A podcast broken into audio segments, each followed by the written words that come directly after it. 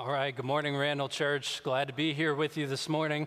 Sorry, I didn't even give you a chance to say good morning back. As uh, you know, as Brian came up here with the stapler in hand, I was wondering what you were doing with that thing. I, I had no idea. I'm having one of those mornings as well. To be honest with you, I got um, a two month old in the house. Uh, my wife uh, gave birth, I guess it was since the last time I've been here. My wife gave birth to uh, Lyra Davis uh, about two months ago on November 14th, almost three months ago now. And along with that uh, nursing two month old, now my wife is taking care of our other two children with the flu this morning. So it's, uh, it's been one of those mornings, but it is going to be okay.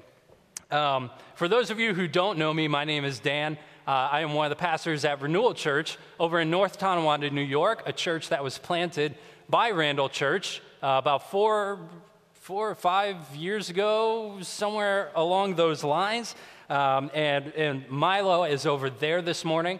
Uh, preaching from 1 Thessalonians chapter 2 at renewal, and I will be here this morning. And we're going to be looking at Luke chapter 12, verses 35 through 53. Luke chapter 12, 35 through 53. That's Luke, that's the third book in the New Testament, chapter 12, which is the 12th chapter of that book, and verses 35 through 53. You know, everyone knows that one day the world is going to end. Everybody knows that. Everybody agrees that one day the world is going to end. And you're already thinking this is going to be one of those uplifting sermons I can see, right? But the truth of the matter is, we, we all know that one day the, the world is going to end there is, is coming a day where the world as we know it will be no more. Now, a lot of people disagree on exactly how that is going to happen.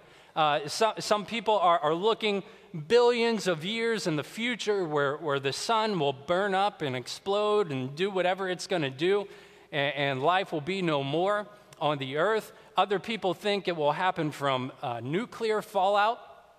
Uh, there's, there's a lot of differences of opinions out there. And, and over the last century, uh, there's been technology developed, and there have been threats made with said, said technology that, that make that reality hit a little bit closer to home for people, right? As we see threats of nuclear war and we see threats of, of all these terrible things that could, that could do a lot of damage uh, to our planet, uh, a lot of people have come to realize that, man, this, this is really going to happen one way or another. And in response, there has been a big movement in recent years uh, of people who are preparing for the world to end. They are preparing for what they call doomsday. And these uh, people who are a part of such movement are so creatively known as doomsday preppers. That's right. They put a lot of thought into their name. They are doomsday preppers. And basically, what a doomsday prepper does is he thinks through what do I need in order to live? What are the things that are going to sustain me? What are the things that if I don't have them, I will die? Let me stockpile up on those things. And, and people will go and they will build these, these bomb shelters in their basement and they will stock them full of food and water and whatever else they deem necessary to live. They are preparing for doomsday. Well, church, as the people of God, as the people who have put our trust in Jesus Christ, in the one who has died and he has risen, never to die again, and the one who has promised that one day he will return, we are not looking for doomsday. We are looking for what we could call groomsday because it rhymes and because the Bible and Jesus himself speaks to us and calls us the bride of Christ. And we look forward to the day when he returns, when our groomsman returns and he brings us home to be with him forever. We know that Jesus is going to return. And for those who know Christ, it will not bring an end, it will not bring doom, but it will bring the consummation of eternal life. It will bring the consummation of abundant life, and it will bring consummation of us being with our God. in his immediate presence forever, for all of eternity. And the way to prepare for it, as we are going to see, the way to prepare for it is not like a doomsday prepper who hoards everything for himself. A doomsday prepper goes and he finds everything and he stockpiles it and he keeps it for himself in order to try to preserve his life no matter what happens. But the way that we prepare for it is to give ourselves away. We give ourselves away, and specifically, we give ourselves away to Christ. Believers in Jesus live by dying to themselves and living to Christ. Take a look with me. We're going to be uh, in Luke chapter 12, as I've already said, starting at verse 35. And, and real quick, we're just going to go through uh, verse 40 first 35 through verse 40.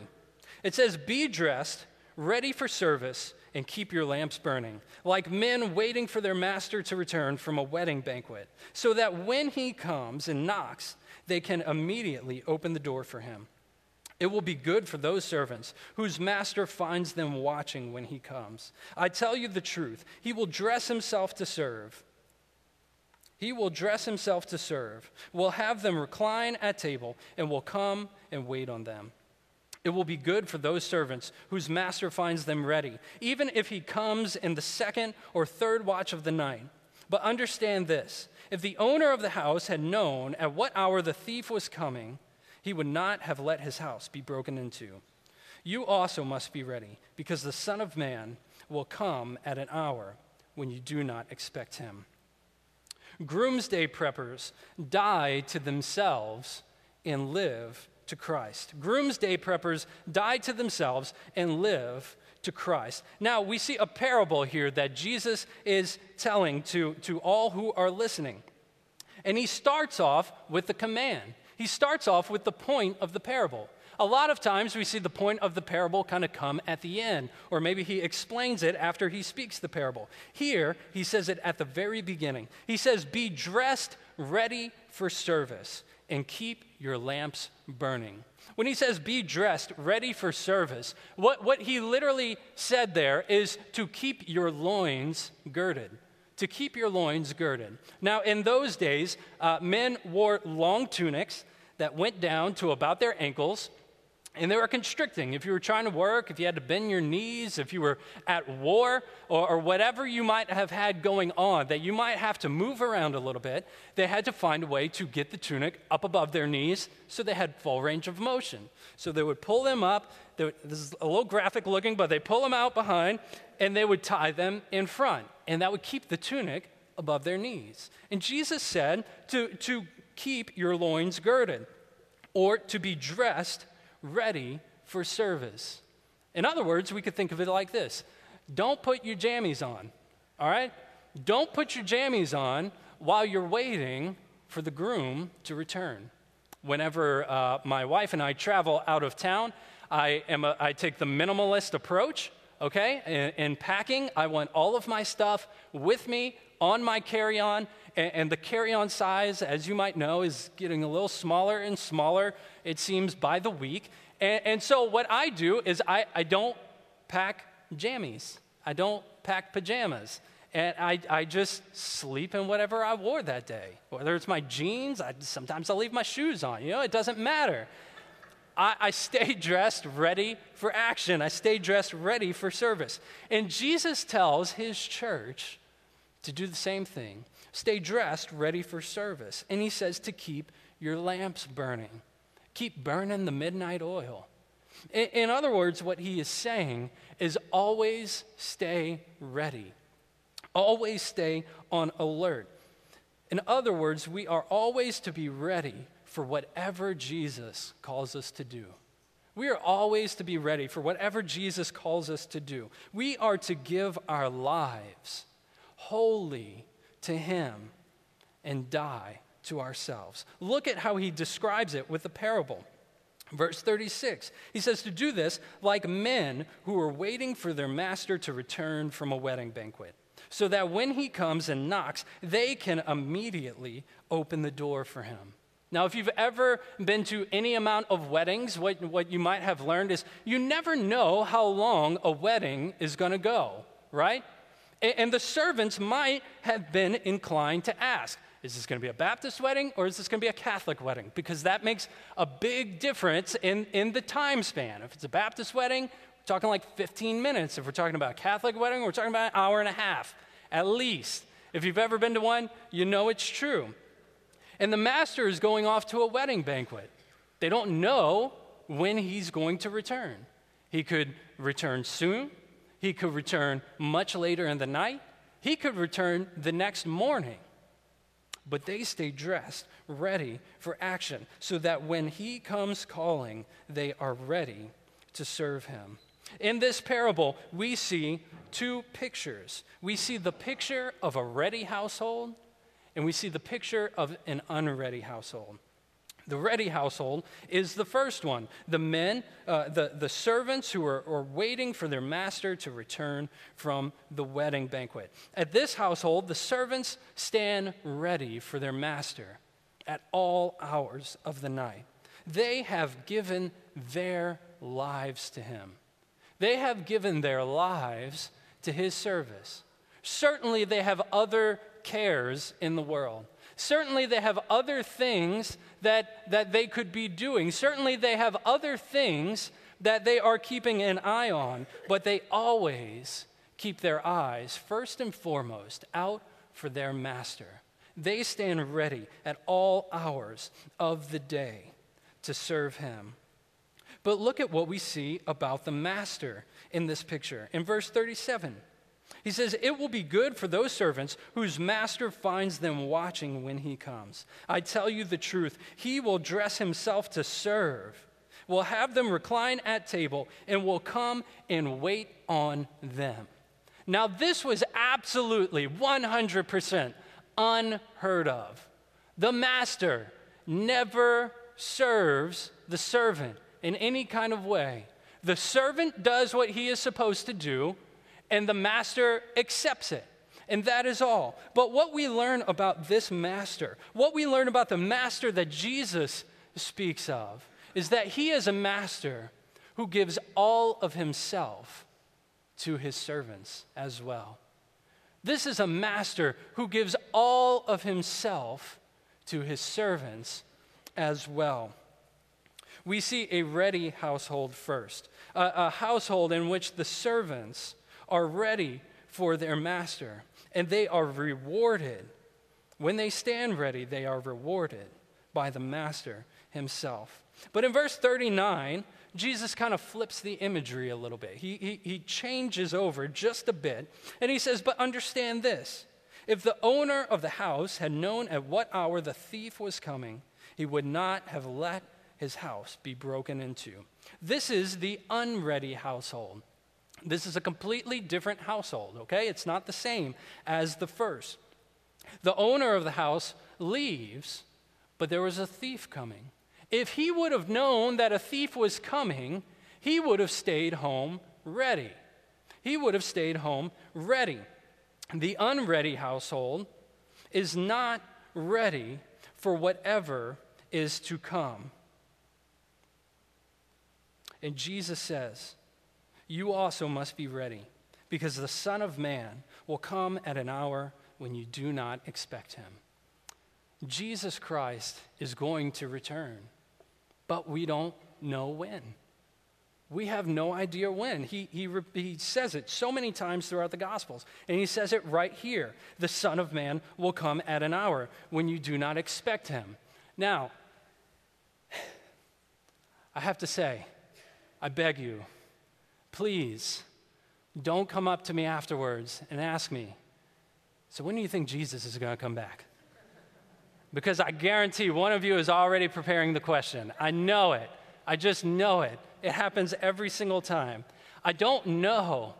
None of us know the day. None of us know the hour. None of us know the year. None of us know the millennium in which Jesus will come back. And that is the point, is that we are to stand ready for whenever he does. You know why I think God doesn't tell us of the time of his return? You know why I think he does that? It's so that we will always stand ready. Because if he told us the specific time of his return, we might be tempted to, to wait until that time is approaching. You know, whenever my wife leaves the house, whenever she leaves the house, she leaves, you already know where I'm going with this, right? Whenever she leaves the house, she leaves me with a list of at least three to 27 chores to do before she comes home. And, and, what I have taken to do, I can, I can give this away because she's not here this morning, but what I have taken to do is, is, when she's walking out the door, I say, Hey, Krista, can you, can you text me as soon as you get there? Just let me know you made it safe, all right?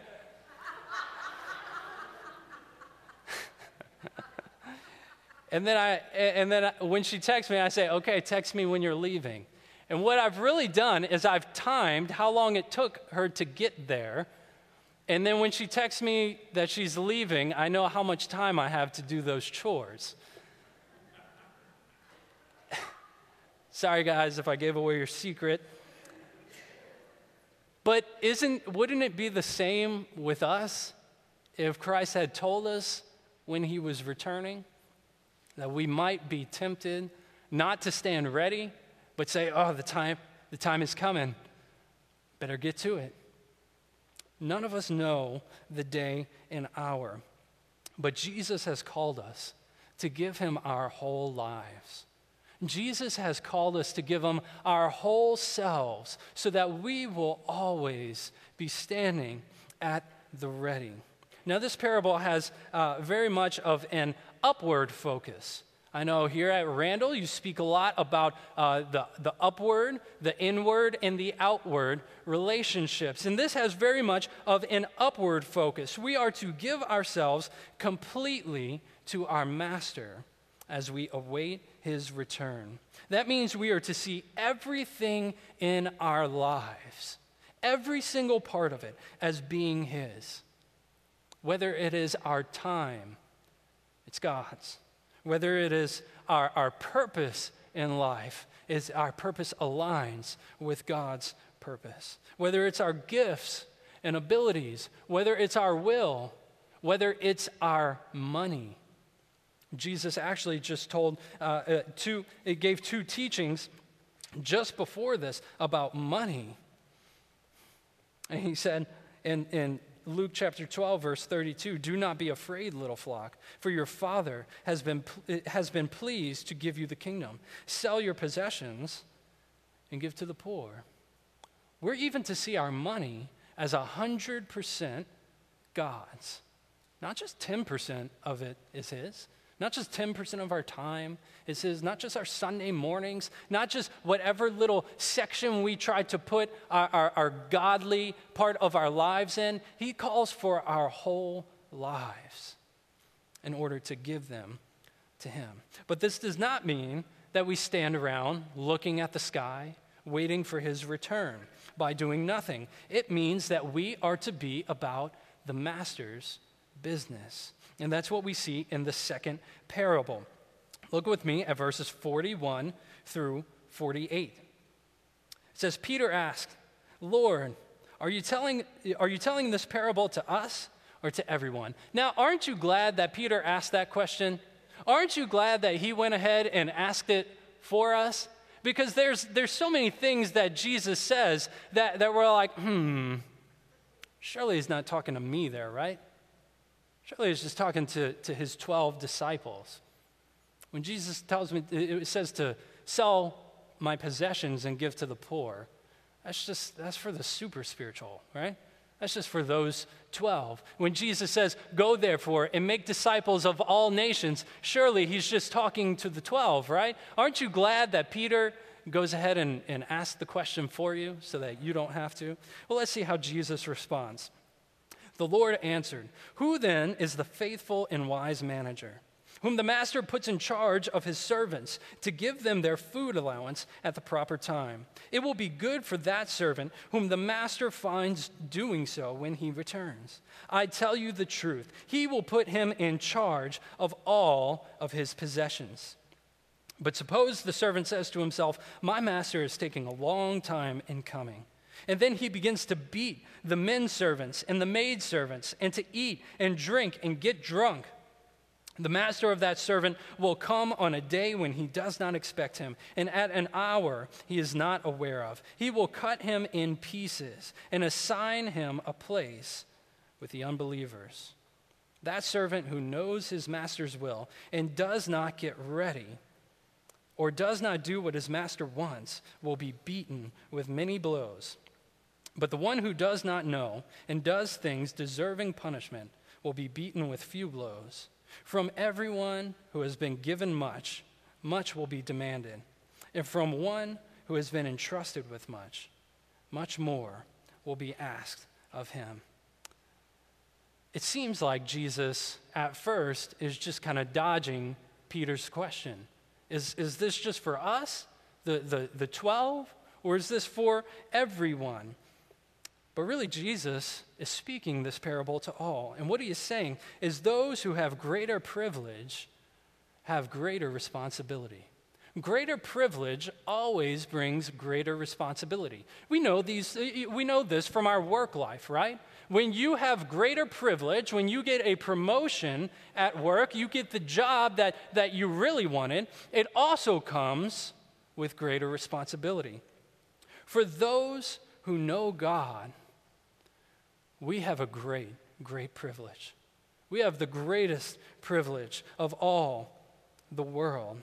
God has given his people the great privilege of knowing him and being his ambassadors.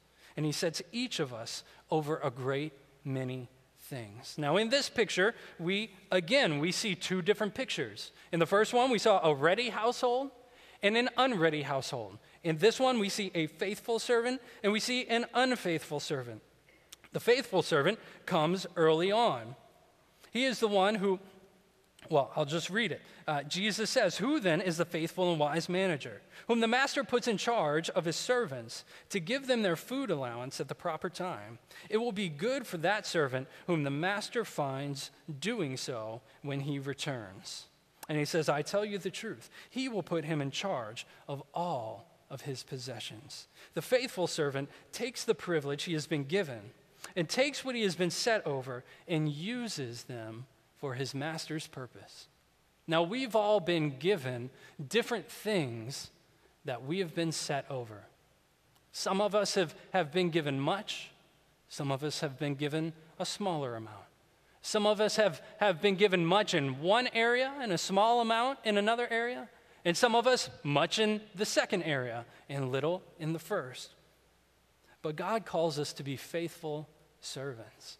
He calls us to be faithful servants who, no matter what He has given us, we use it for His glory. We use it for His purposes, so that when He returns, He will find us honoring our Master. He will find us living for him, not living for ourselves, but living for him. The unfaithful servant we see starting in verse 45. Suppose the servant says to himself, My master is taking a long time in coming. And he then begins to beat the men servants and the maid servants and to eat and drink and get drunk. This servant is living for himself. He sees all the blessings that, that have been left in his charge, and, and, he takes them all for himself. He keeps them all to himself. And he says, You know what? My life, it's, it's about me. It's all about me. The unfaithful takes what he has been set over, and he uses them for his own purposes rather than the master's. This is a heart issue. This shows us where a servant's heart lies. As soon as the master is gone, as soon as he is not looking, so the servant thinks, his heart shows itself, is being turned toward itself or, or toward himself. His heart is not for the master. If his heart was for the master, he would care about what the master cared about. The servant, it represents unbelievers. God does still set unbelievers over a great many things. You know, everything in this world, it is God's.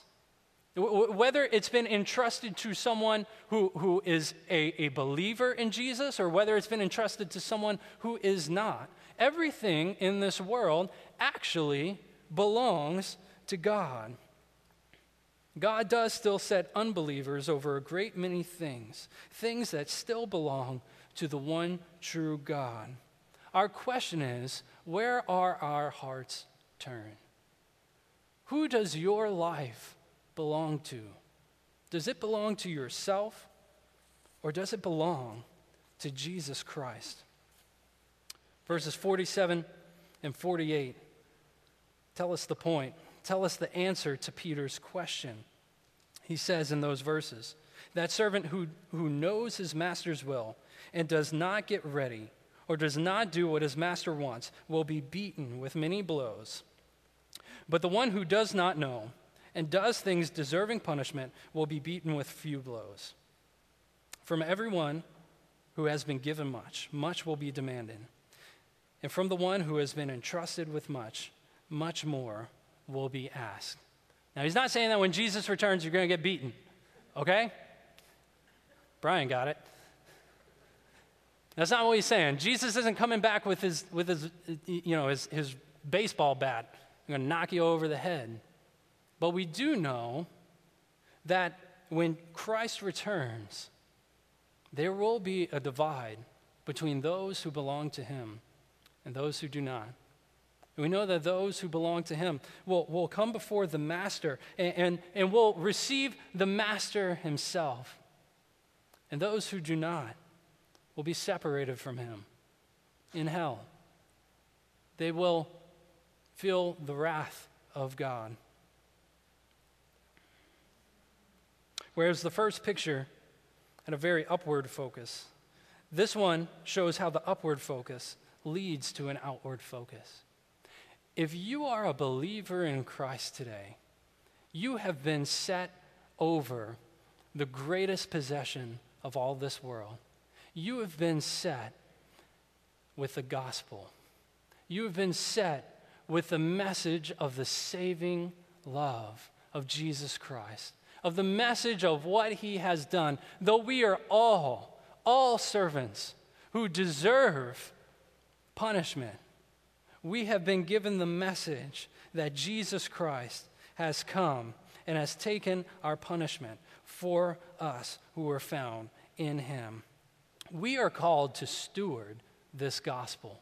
We are called to steward this gospel. As those who know the gospel, we are called to be ambassadors of Jesus Christ. We are called to live it out and we are called to speak it out. We are called to live it out in everything that we do in our lives, that we do it all to the glory of God, that we set all of the things in our lives and we say, This is yours, Lord. And however you call me to use it, whether it's selling everything I have and giving to the poor, or whether it's moving moving away from my family and going to a people who do not know you.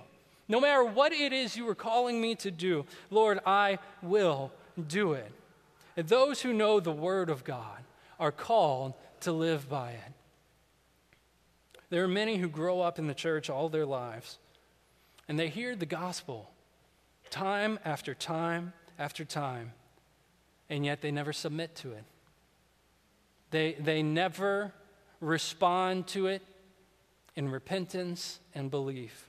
And there are others who would say that, that they know the gospel, that they, they have done that, but they've never turned around and stewarded the gospel.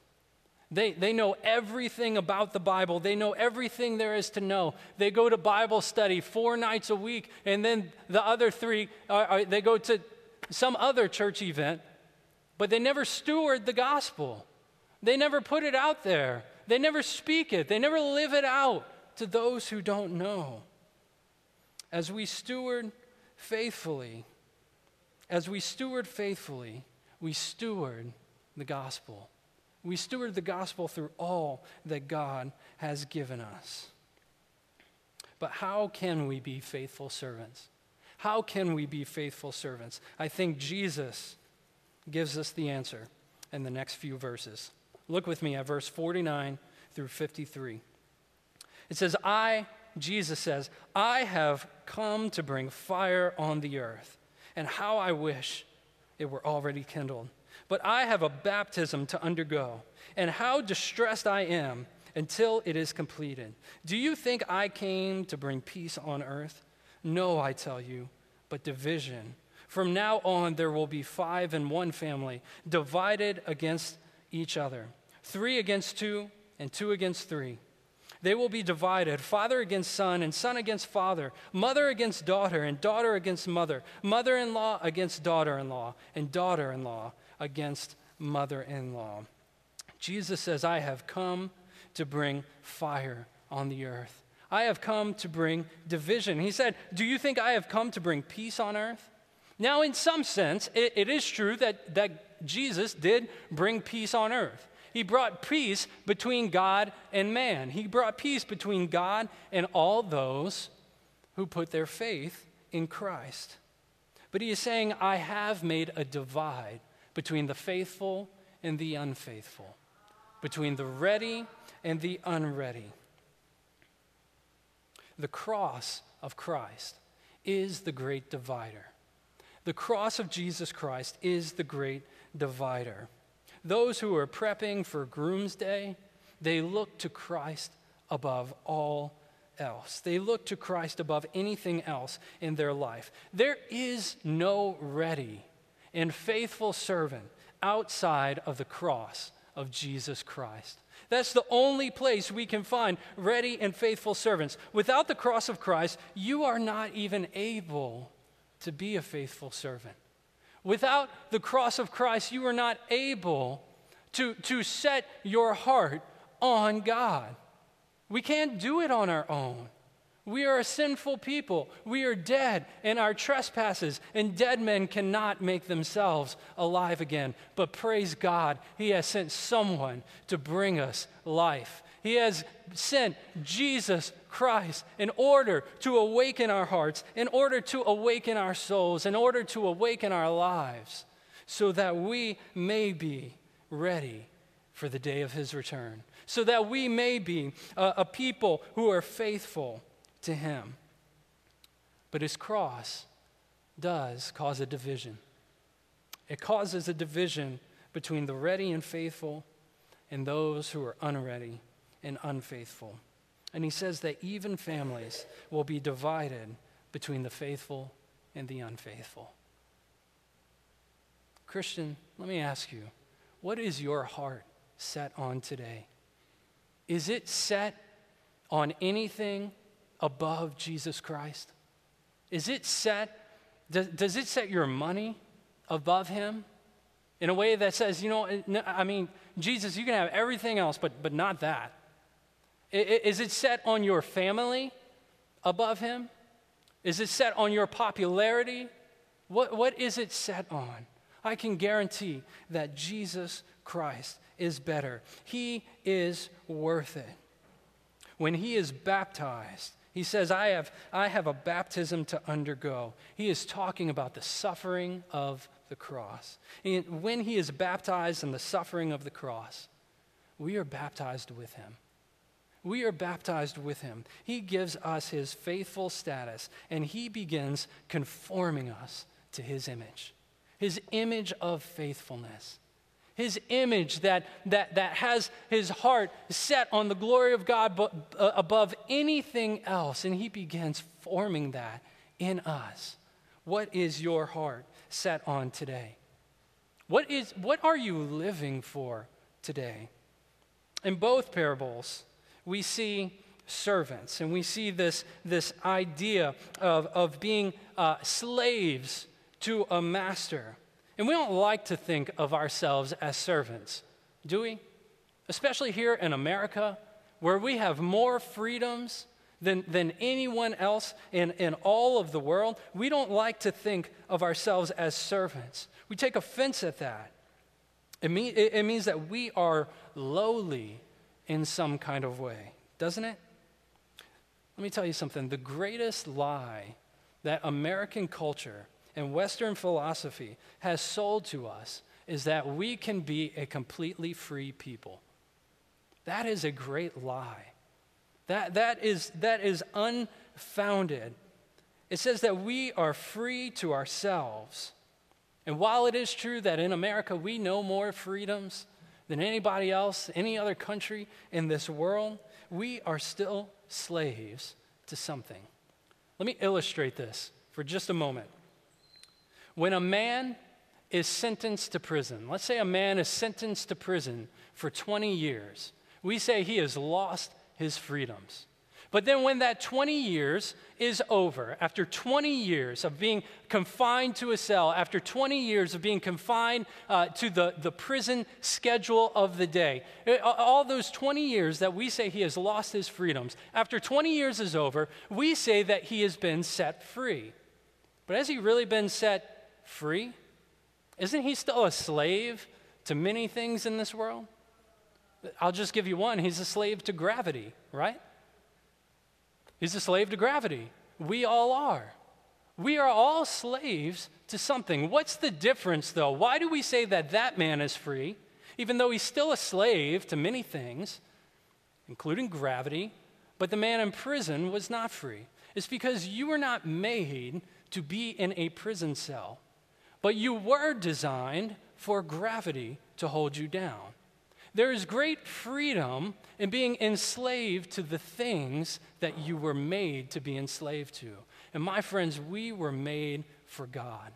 And there is great freedom in knowing Jesus Christ. There is great freedom in, in, giving our lives to Him because you are a slave to whatever you feel like you need to live. Whatever that thing is, you are a slave to that thing. Whether it's your money or your stuff or your job, your self esteem or your ego, whether it's your sin, whatever it may be. Whatever you say, I need that to live, you are a slave to it. And you know why that is? It's because we are not designed to be independent. We are made to be ruled, but we are made to be ruled by God. We are made to be found in him. You are always a servant of something. So there is no reason to be offended that God would set us free from all of those things that we were not created for. He has set us free from those things in order that we might be servants to God, because that is where life is found. That is where life is found. Jesus Christ has come to set us free. And He has set us free to be found in Himself, to be found as servants of God. When Christ sets us free, He sets us, he sets us free from the bondage we have to sin, to idols, in order that we may be slaves to Christ. My friends, there is no better place to be. That is what you were created for. And that, I can guarantee, is where you can find the most satisfaction, the most freedom in your life. If you have a hard time grasping how this can be good news, just look at how God, look at how the master honors his servants for doing nothing more than simply doing their job. He gives himself to his people. I want to tell you something today. God is the gospel. God is the gospel. He is not just the one who planned it, He is not just the one who accomplished it. He is not just the one who dis- sustains its power in your life. He is the reward of it. And when we finally stand before Him face to face, we will have everything that we were always looking for. Our God is the gospel. Church, don't you know that you are the bride of Christ? Don't you know that life is found in Him and in Him alone? Don't you know that He has given all of Himself on the cross in order that you may give all of yourself to Him? You have been bought with His blood. You have been bought by his death, and he has gone before us to prepare a place for us. And one day soon, he will return. He will return. That is a promise. That is a guarantee. It was guaranteed the day that he rose from the dead, never to die again. That from now on, whatever I say, you can now on guarantee that I will do it. And he said that he is coming again to bring us home to be with him. Church, you can believe that. You can believe that you are the bride of Christ. You can believe that you were made for him. He has died and raised to life in order to give you his righteous standing and to make you new. And upon his return, we will be robed in his glory.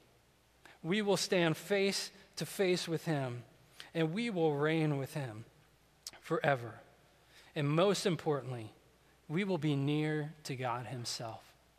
We will have all, we will have every longing fulfilled. Every, every longing that we have inside, he will fill it.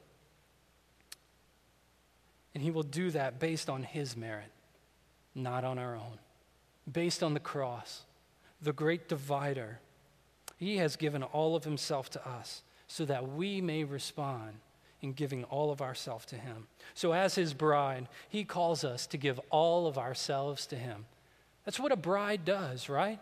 That's what a bride and groom do. They give all of themselves to one another. Every area of our lives we give to him. There is nothing in our life that we look at and we say, That's, that one's mine we look at everything in our lives, including our life itself, and we say, This belongs to Christ.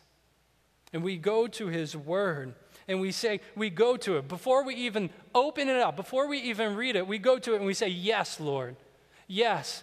I, I don't know what you're going to say to me today in your word, but whatever it is, I say yes. I say yes right now because you have my life. We do that here and now as we await his return. And that means we give him everything. We give him all of ourselves. We live completely in submission and abandonment to him. There is no prenuptial agreement here. There is nothing that says, well, but if this happens, then. There is only Christ. Church, don't look to the things of the world to find life. Don't look to the things of the world to give you life, to sustain your life, to, to prepare yourself for that day. Look to Christ and Christ alone. He is the only one who sustains, He is the only one who saves, and He is the only one who fulfills. I'm going to go ahead and call the band up uh, as, as we pray. I, I ask that as we, we pray today and as we take communion, I, I, would invite you to, to, to go to God, to speak to the Holy Spirit and say, Search me. Spirit, search me. And show me if there's anything within me that I have not given to you. And teach me, Lord, how to give myself to you. Pray with me. God, we thank you, Lord. Lord God, that you have given all of yourself to us. Lord, you have given yourself to us on the cross. That is no small thing, Lord. That you stood in our place, that you took the wrath of the Father that we deserved, and you took it on yourself so that we may be ready, so that we may know you. God, I pray that as your people, you would search us and you would show in us, Lord, if there is anything that we have not given to you. And Lord, we stand by your grace, by a people who trust in the cross of Christ, knowing that, that we must continue to repent as those things creep up in our lives, as, as, our, as we tend to let our hearts wander. Lord, we thank you for your grace that draws us back. And we pray, Lord, that you would show us those things in our lives and that you would grant us repentance from them so that we may stand ready, so that we may be faithful stewards. Lord, we thank you. We love you. It's in Jesus' name I pray. Amen.